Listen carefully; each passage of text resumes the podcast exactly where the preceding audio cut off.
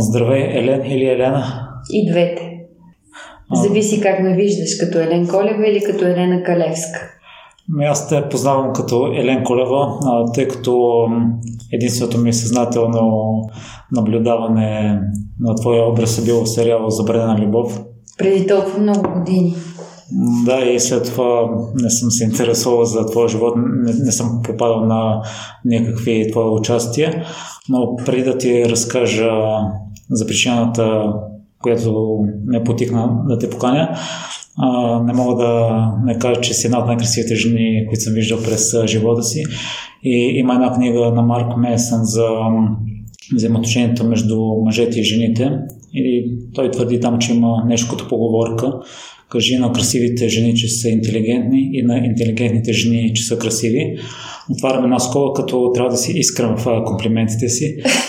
Но като започна да се готвя за разговора... Затова ли ми, затова ли ми написа, че си впечатлен от моята интелигентност? Да. Ясно.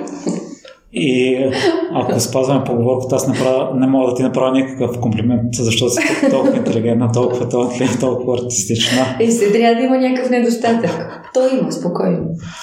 От причината да ми гостуваше майка ми, която гледа твоето последно участие по нова телевизия и ми каза, че може да ми е интересно, защото там разказа за нещата, които се занимаваш с космоенергетиката. И аз да си призна съм малко скептичен към тези неща и казах, че не ми е интересно. Ако ми е попадало нещо за теб, това е било противоречиво, знаеш какви мнения се въртят в медиите и след това от малко интерес написах името ти в Google и на първа страница излизат същите стати. Казах, Скук. Пълна скук. Клишета са клишета. Едно и също, само сменят картинките и в общи линии темите се изчерпват до 10 за всички известни личности. Да, аз се хвана в капан, който ти спомнаваш, ме ти изграждаш един образ, който Абсолютно. не винаги отговаря на действителността. И аз като теб и благодаря ти за това, че се съгласи да участваш, съм много внимателен към избора си на гостите. В началото може би бях по-широко скорен, но вече не съм с такава нагласа и все пак реших да изслушам интервюто ти в нова телевизия, за което майка ми спомена и веднага ме грабна нещата, за които ти се възхитих. А, вече... Значи да поздравим твоята майка. Да, тя е Защото... причината.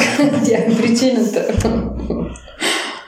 Да, и имах една предварителна нагласа за теб и си спомних за епизода на Ланс Армстронг, няма да е нарека твоя колежка, с Мия Калифа и си мислех, че основата, след като ти вече се съгласи, ще бъде за новото начало.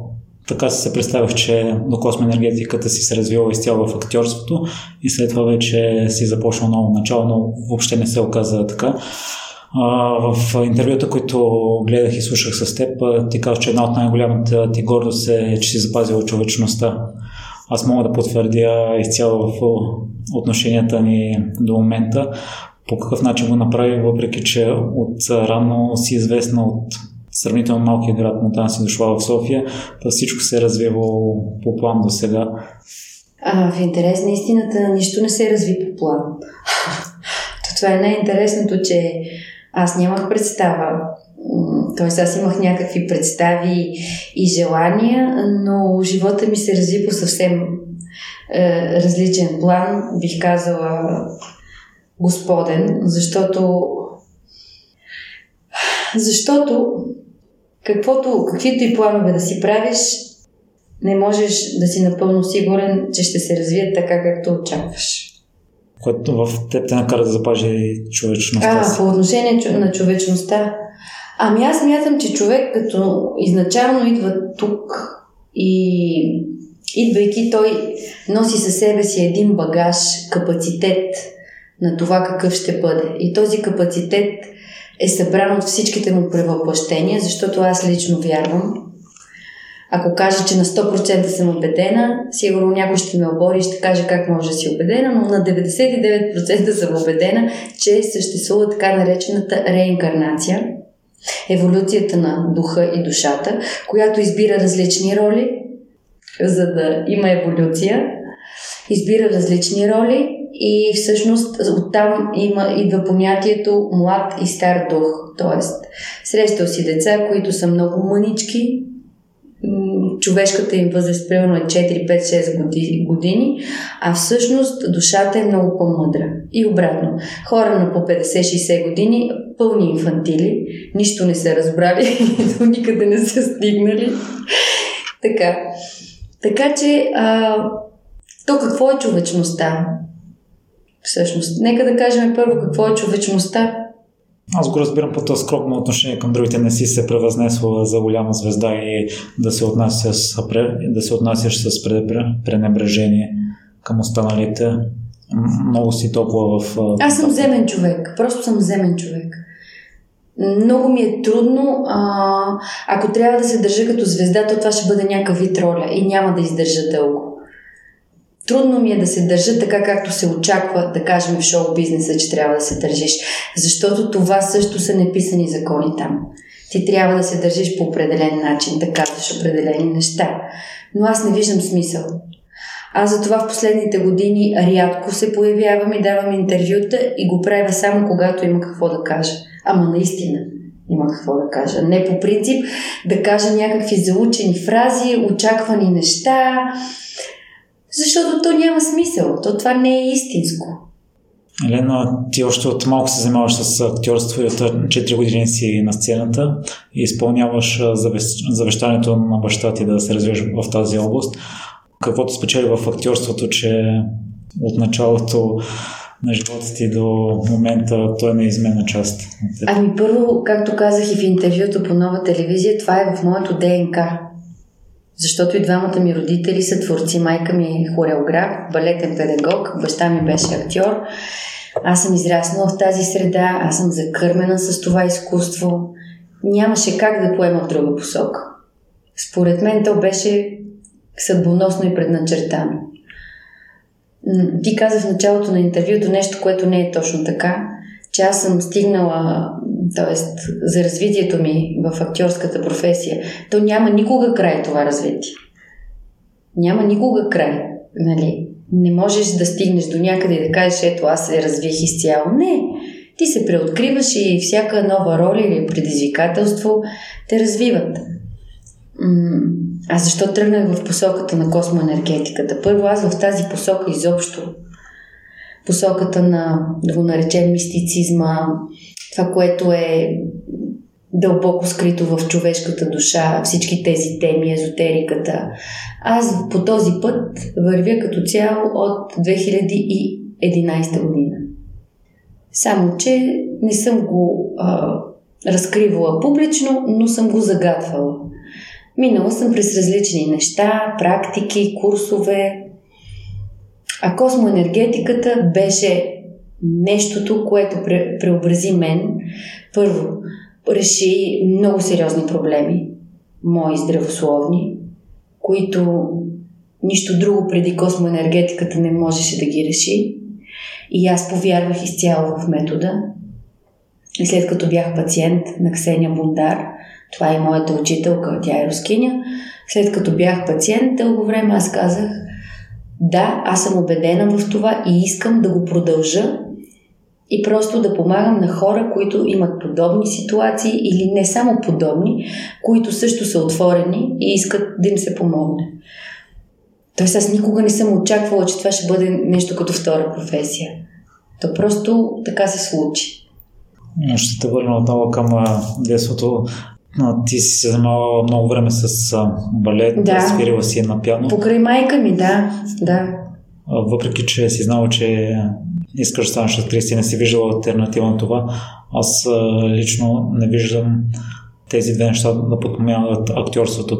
А защо? Как да не подпомагат? Напротив, не в моите... напротив, един актьор трябва да умее да танцува, да умее да пее, да умее да свири на инструмент. Какво е актьор? Ами актьорът той м- изразява всеки човешки характер. И колкото по-развит е един актьор и колкото повече таланти има, толкова по-лесно утре може да бъде, да му се повери роля, например, на пианист. И ако той може да свири, супер, или ако той може да танцува прекрасно, как? Според мен един актьор, ако няма физическа култура и музикална, той е усъкътен. Защото актьор не е само едни думи, а той е цял инструмент. Да, напълно съм съгласен с теб, че за определени роли може да е така, но основите не са ли други изначално? Ами няма значение. Значи, когато един актьор се движи по сцената, когато той, пак казваме, е пластичен, това му помага. Иначе е дървен. Иначе върви дървено по сцената и говори едни думички. Затова актьор е инструмент, той трябва физически, дори духовно да е развит. Защото какво е актьора макиосник? Той трябва да те накара да прикове вниманието ти за 2 часа и да те накара да му повярваш на 100%. И да прикове вниманието ти и ти да не спираш да следиш неговото поведение, неговата линия. Как става това? С магия. Елена, ти още от рано си станала известна, но казваш, че... Тази... Много рано. Много рано. На 23 години тък му бях завършила надвис. Но казваш, че тази рана известност ти се отразила негативно. Какво би посъветва хората в момента, защото забелязвам, че с интернет е много лесно да станеш звезда още от малък, дори от дете. Известността, ако има кой да те води по нейните стъпки, някой, който е по-зрял, да кажем, или който е минал по този път, може да бъде много силно оръжие. Обаче в моя случай, понеже аз по принцип съм много инатлив човек и не слушам абсолютно а, никого, освен тези, които искам да слушам, а това са много малко хора. Моя девиз е аз следвам себе си. М- дори, дори тогава, в началото, когато получавах някакви съвети, например от моята майка, аз а, изобщо не се слушах. Аз казвах, ти няма да ми се бъркаш, аз знам какво да правя. И оказа се, че не знам, но това също беше вид урок и това ми помогна също да израсна, въпреки че ми донеси много негативи. Обаче, в крайна сметка, това е моята версия. В смисъл, това е моят сценарий, житейски. Аз не мога да се обвинявам цял живот, защо съм поступила така, а не иначе. Защото, защото така. Защото това съм аз. Но въпреки това си била на път да се откажеш от актьорството. Имала си много трудни моменти. Ами да ти кажа какво, дори да го казвам, всъщност никога не съм се отказвала от актьорството, поне то не се е отказвало от мен. Надали ще се откажа някога. Споделяш, че да си актьор трябва да платиш висока цена, но ти не си готова да я платиш до край. Първо, каква е тази висока цена, която плаща един актьор? Е, може би не само актьор, един артист изобщо. А, това е една специфична професия, която борави с твоята психика и се отразява пряко върху личния ти живот и взаимоотношенията в семейството. Тази професия е ревнива. Тя изисква пълно отдаване. А, тя изисква партньор, който да е широко скорен, защото а, живота на актьора, например в България, да кажем театралният живот е такъв, че много от нас и от моите колеги пътуваме нон-стоп. Тоест ти трябва да имаш един гъвкав партньор, който да разбира това. Или утре, когато сцената ти е интимна и твой партньор вижда, че ти имаш близост с някой колега и това е по сценарий, то е трудно се преглъща. Затова казвам, че това е цена. Тоест, или се отдаваш на тази професия и, на, и, и, и намираш такъв партньор в живота, който да разбира, да подкрепя, да не ревнува, да не се съмнява. Или, може би, оставаш сам и се отдаваш изцяло в името на хората. Защото тази професия е в името на другите. Въпреки, че храни егото ти и душата ти до някъде, но като цяло ти обслужваш а, публиката. И публиката днес може да ти пляска, утре може да те отрича и да казва, аз вече не харесвам тази актриса. И ти пак трябва да понесеш цената. Тоест ти си зависим от харесването на другите. Тоест ти, аз съм минала през това. Аз съм била любимата звезда в някакъв период на тинейджери, в този период, който си гледал сериала и след това. След това съм станала най-нелюбимата. да кажем една от мразените. Разбираш ли, двете крайности съм ги изживяла. И затова е много опасно някой много да те харесва. Защото ако махалото си представи махалото, което се движи в крайностите, то винаги отива от плюс към минус. Винаги. Идеята е да го застопориме някакси по средата. Затова не е много здравословно нито много да те харесват, нито много да не те харесват. Някак си да знаят, че ти си и плюс и минус. Това ли са въпросните цени, които... Малко ли ти се струват? Малко ли ти се струва това, което ти изброих? Другото, което е психи, психическата устойчивост на един актьор. Това ти всяка вечер да се превъплащаваш или през вечер в различни а, личности и да умираш на сцената, нали, образно казано, изцяло да се автосугестираш и да се потапяш и след това да се завръщаш към този, който си, това действа на психиката. И ти трябва да подкрепиш тази психика с някаква дисциплина, която да те държи на крака, защото иначе посягаш към чашката.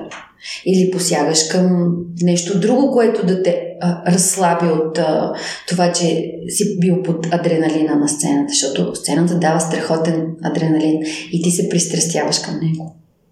Забелязал ли си, че актьори, които са активни, след това нямат, нямат работа и спадат в депресия? Не. Е, аз ти казвам, че е така, заради адреналина. Ти се пристрастяваш към този адреналин. Нали? Публиката, аплодисментите, чувството, че си на сцената, че си някой друг. Трябва изключително устойчивост на характера. Ти не работиш от 5 до 8 в офис. Ти боравиш с психиката си. Трябва да излъжеш себе си и след това другите в най-хубавия смисъл на тази дума, че ти си еди кой си. То, това, което ми спомена, ти не си ли изпитвала всички тези неща? Изпитвала съм ги, затова, затова ги споделям. Аз не ги разподелям на, на, на теория, а ги споделям на практика. А тогава коя цена точно не си готова да платиш или не си готова отново да минеш през... Ами не знам какво визираш. Може би визираш някакво мое изказване преди време, но виж сега, човек трябва, значи, за интервютата на известните личности трябва да се гледа по такъв начин, че в този миг, преди 5 години, ти си бил на този екъл, но ти се развиваш. Поне аз, аз се трансформирам нон-стоп. Жената, която стои пред теб днес, в много отношения не прилича изобщо на жената, която, чието интервю си чел преди две години, например. Да, има фундамент, който е същия, но понеже аз непрекъснато се променям и се развивам и искам да е така, тогава съм го казвала, но всъщност аз съм го казвала, в крайна сметка аз съм платила някаква цена. Така че, пак казвам, нещата се променят. Представиш си колко ще да е ужасно, нищо да не се променя. И да сме си със същите разбирания, като от преди 10 години. Ужас. Познавам такива хора. Аз съм си приготвил да те питам за промяната, дали е сила или слабост. О, как ще е слабост? Промяната е сила. Това да умираш много пъти и да се раждаш наново като феникс. Това какво е? Това е болка. Лена, твоя живот беше метна, че не е бил лесен и си понасила много удари от съдбата. Ами аз съм си го избрала такъв. Аз такъв съм си го избрала изначално. Приела съм а, надали от тук нататък ще е по-лесен. Просто ще е по-осъзнат и аз съм доста по-калена вече, защото това, което не ме е убивало, колкото и да е клише, ме е направило по-силна, но не смятам, че ще е кой знае колко по-лесен от тук нататък. не се надявам много. Може би съм станала песимистична или може би съм реалист. Не знам. Казваш, че имаш изграден механизъм за излизане от Да, тъгата. вече да. Какъв е той? Еми, много е лично. Всеки човек притежава такъв, трябва да го открие, той е индивидуален. А може би не всеки, защото програмата на, на различните хора в този живот е различна. Някой няма нужда да се сблъскват с тези неща, с които аз съм се сблъсквала. Друго нещо, което твърдиш е, че би направил рестарт на кариерата си като поведение. Аз оставам с впечатление, че си искрена и казваш това, което мислиш, че имаш характер. А, това ли си визирала, защото в моите очи това не е никак лошо, даже напротив положително качество. Казвала съм го по повод на това, че ако се върна назад във времето, когато тази известност ме е споходила, може би бих променила начина по който съм действала спрямо едно или друго нещо. Но пак казвам, може би нямаше да съм аз днес това, което съм, като версия на себе си, ако имах друго поведение. И сега да отиваме към космоенергетиката.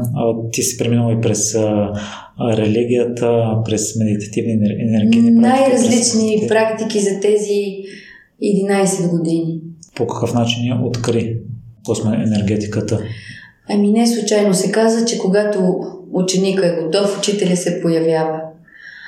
Преди да срещна Ксения Бундар, моята учителка, аз се свързах с един друг руснак, две години, не, година преди да, да срещна Ксения в България. Я срещнах аз година преди това, живеех в Кипър за известно време. И там се свързах с а, един руснак, Игор Андреев, също космоенергет. Проведох с него разговор и му казах, че искам да се занимавам с космоенергетика. И той тогава ми направи една диагностика, каза, че много е рано за мен, защото самата аз трябва да се справя с едни определени блокажи и проблеми, които имах по това време. И, и така. А, и, и, и преустановихме тогава контакта. И година по-късно срещнах Сеня Бундар чрез а, една моя приятелка и колежка, по неведоми пътища, се заговорихме с нея, участвах в едно представление в нов театър Майстори на Рачо Стоянов. Бях поканена да изиграя Милкана 2019 и там срещнах една жена. Тя ме свърза с Ксения и така.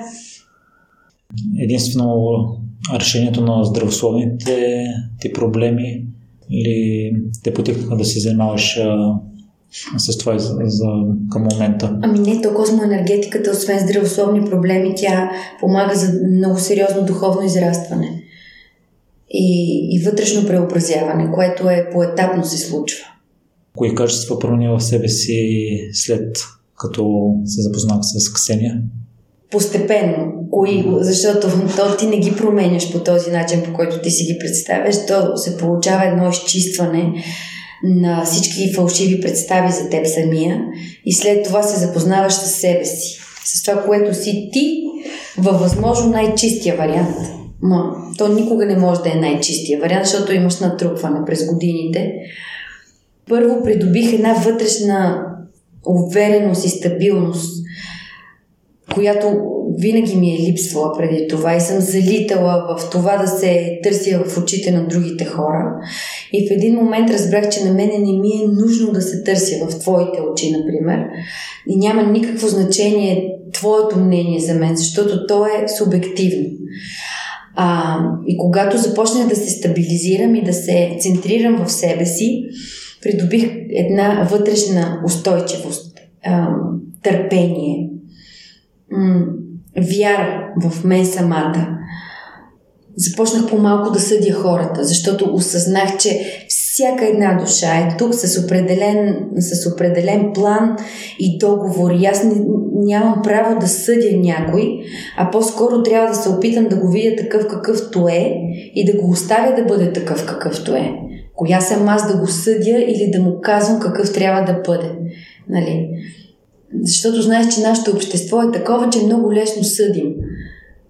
А не се замисляме, че ние не сме в обувките на този човек. Ние нямаме представа защо той е такъв и през какво е преминал. След това се събуди желанието ми да, да помагам. Но не да помагам като някакъв гуру, а да помагам като човек, който може да подаде ръка на друг човек да се изправи на крака и да го остави да си тръгне по пътя. Тоест да му помогна да види себе си. В такъв смисъл да му помогна. Не да му казвам ти си лош, ти си а, грешен, откъде на къде. Друго, което промених е може би да стана малко по-мека, защото аз съм доста такъв а, като един овен, така един леко груп човек на моменти. Ма, не знам, груп ли, груба ли съм или пряма по-скоро, не, не знам. Споделяш, че за да се излекува човек, 50% идва от самия него, да. другата, другата половина от самия космоенергет. Mm-hmm. А тъй като аз съм скептичен към това, какво би казал хората, които се колебаят, дали това би им помогнало или не? А човек трябва да дойде и да изпита практически това, за което говоря. Ако ти не изпиташ това, за което ти говоря с кожата си, както се казва, каквото и да кажа аз, то звучи като някаква приказка, фантастична. Но аз съм сигурен, че някои, които могат да са недоверчиви, би им помогнала, въпреки... Човек трябва да е готов за това. То би им помогнало, ако те повярват и искат. Трябва да си на определено ниво на, на съзнание, за да допускаш този метод. Защото ако ти изначално си, както казваш, скептичен към тези неща, ти се затваряш към, ти се затваряш, една част от тебе стои затворена. И няма как нито да... Разбираш, ти, ти самия не искаш да, да видиш другата страна на нещата. Ти не даваш шанс. Съзнанието ти е затворено. Моето съзнание е отворено. И затова на мен ми се случват необясними неща цял живот. Защото аз цял живот съм ги търсила. И съм знаела още от дете, че има нещо повече от материалното и реалното. А всъщност какво е реалното? Реалността е в окото на наблюдателя. Твоята реалност е една, моята е друга. И аз дори да ти разказвам за някакви неща, които ги виждам, след като твоята реалност не се докосва до моята ти, за теб това ще се пак казвам фантасмагори. Тоест всичко е въпрос на съзнание. На какво ниво е съзнанието на човек.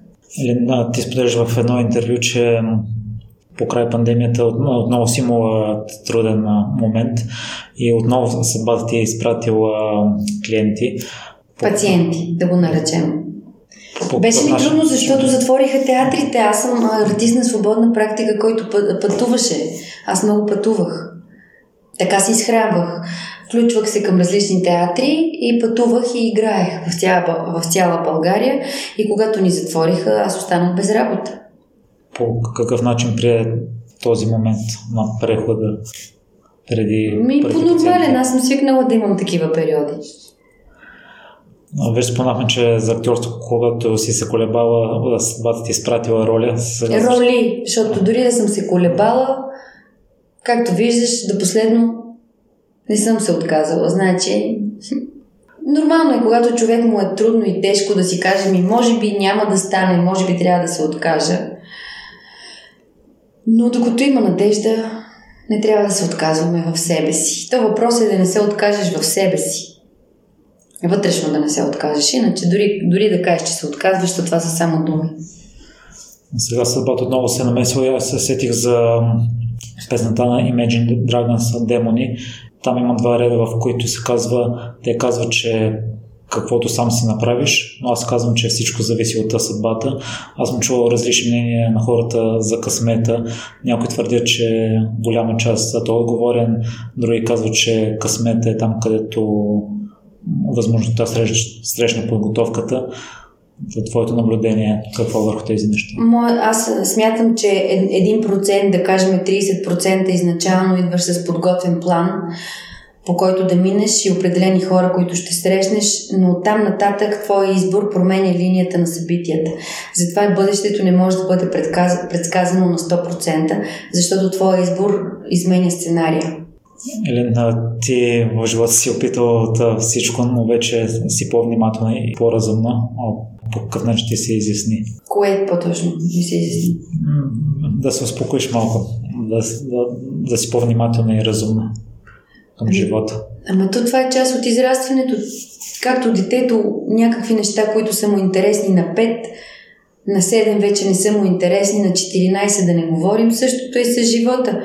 Нали, аз ти казах, аз постоянно се развивам, а, пробвам разни неща, влизам в различни мини сценарии на моя общ главен сценарий, изживявам си, плащам си цената, вземам си полуката, затварям вратата, отварям нова врата, отивам там, пробвам и се опитвам да съм тотална във всичко това, да бъда истинска, да съм на 100%. И явно много сериозно ме пазят моите отгоре водачи, защото съм жива и здрава.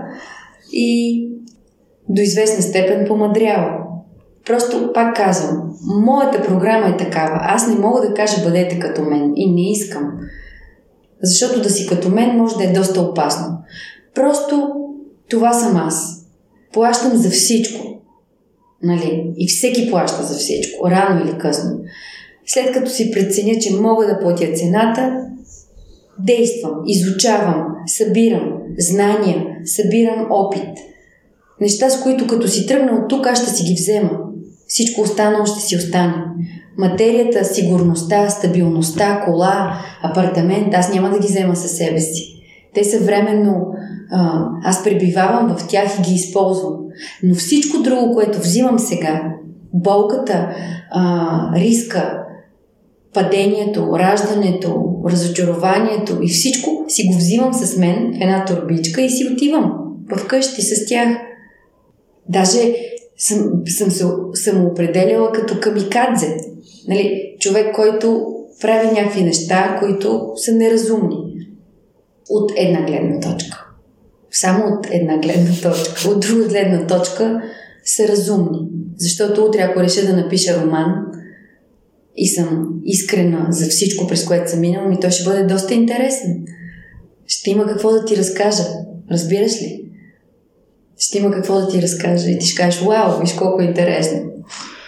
Да го очакваме в такъв случай. да, не се заричам. Някой ден. А имаш ли фраза или мантра, която си казваш в трудните моменти? Специално фраза и мантра, не. Аз си общувам с висшите сили по мой начин. Преди път и преди да изляза на сцена, много често съм казвала Господ пред мен, а след Него. Но дори и в това променям стила. дори в това. Елена също споделяш, че би се върнала в киното, ако има смислена роля. Да, да. Киното е голяма любов за мен. Би ли препоръчала филм, тъй като моята история с киното е много зле в последно време може би средно аритметично ми се събира по един филм на година, точно заради това, което ти казваш, че аз предпочитам да гледам смислени неща с а, дълбок замисъл и интелигентно направения, не поредния блокбъстър. Ми този филм, който в момента ми изниква, той със сигурност са повече, е Долината на цветята. Той е а, азиатски филм от 2006. Просто наскоро го гледах отново за не знам кой път защото аз филми, които харесвам, ги гледам по няколко пъти. И той ми изникна, изникна ми сега. Елена, ти споделяш, но аз съм съгласен с теб. Това е понятие, мисля, че е известно на всеки, че ако си добър човек, хората прекаляват с това. Аз виждам, че ти също си добър човек. Научи ли се да поставяш границата, ако някой тръгне да прекалява? Да, научих се и другото, което разбрах е, че за един човек ти може да си добър, а за друг да си лош. А защото да си добър, хората го. Това понятие доброта го бъркат с, с това да си удобен. Тоест, те смятат, че ако ти изпълниш техните очаквания и това, което те искат, и ти си добър. Обаче, ако ти му откажеш, ти си лош. Тоест, аз в такъв случай, може би съм добра за някой и лоша за други. Елена... По-добре е, ако може човек да е справедлив. Това е по-трудното. На мен на любимия спорт ми е колезнето и там а, нагласата е да спечелиш на всяка цена.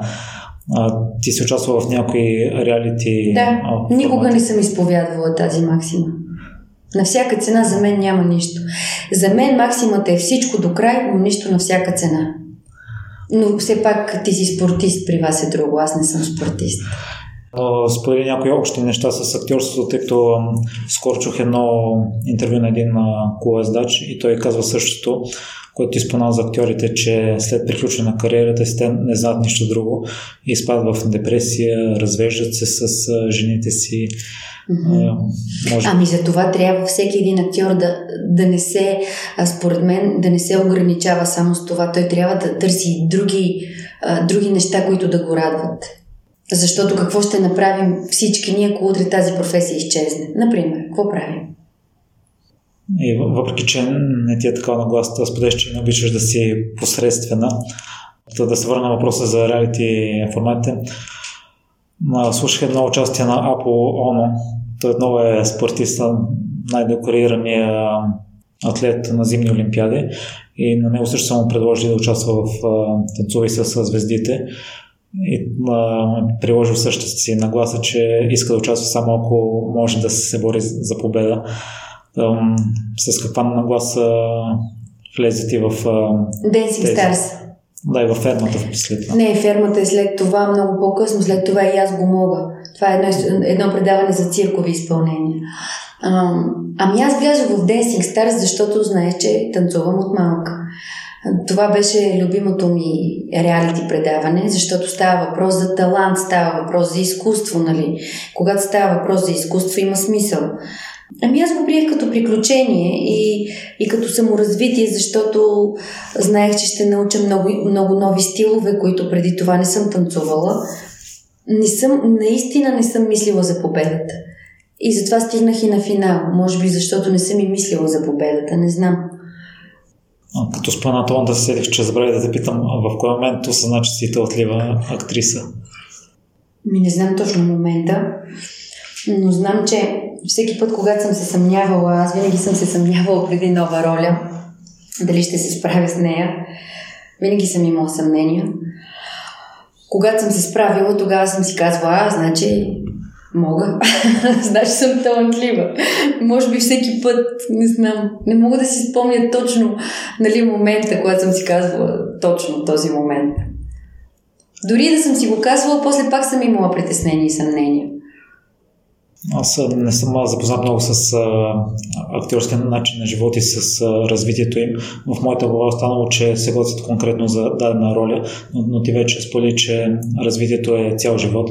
Еми да. Ако изключим допълнителните неща, с които може да се развиеш различни качества, било то балет или пиано. Не само балет. Танци, спорт, инструмент – т.е. дали можеш да свириш на пияно, цигулка, китара, няма значение. Това те обогатява, вдига цената ти. Поне така е в чужбина. Защото когато ти си комплексно развит, ти си търсен, много по-търсен. Но това ли са начините за развитие на един актьор в бъщи или има и други, конкретно към начина на игра? Аз ти казах, че според мен актьора трябва да се развива и духовно. И тези езотерични практики, според мен, са много подходящи за всеки един актьор.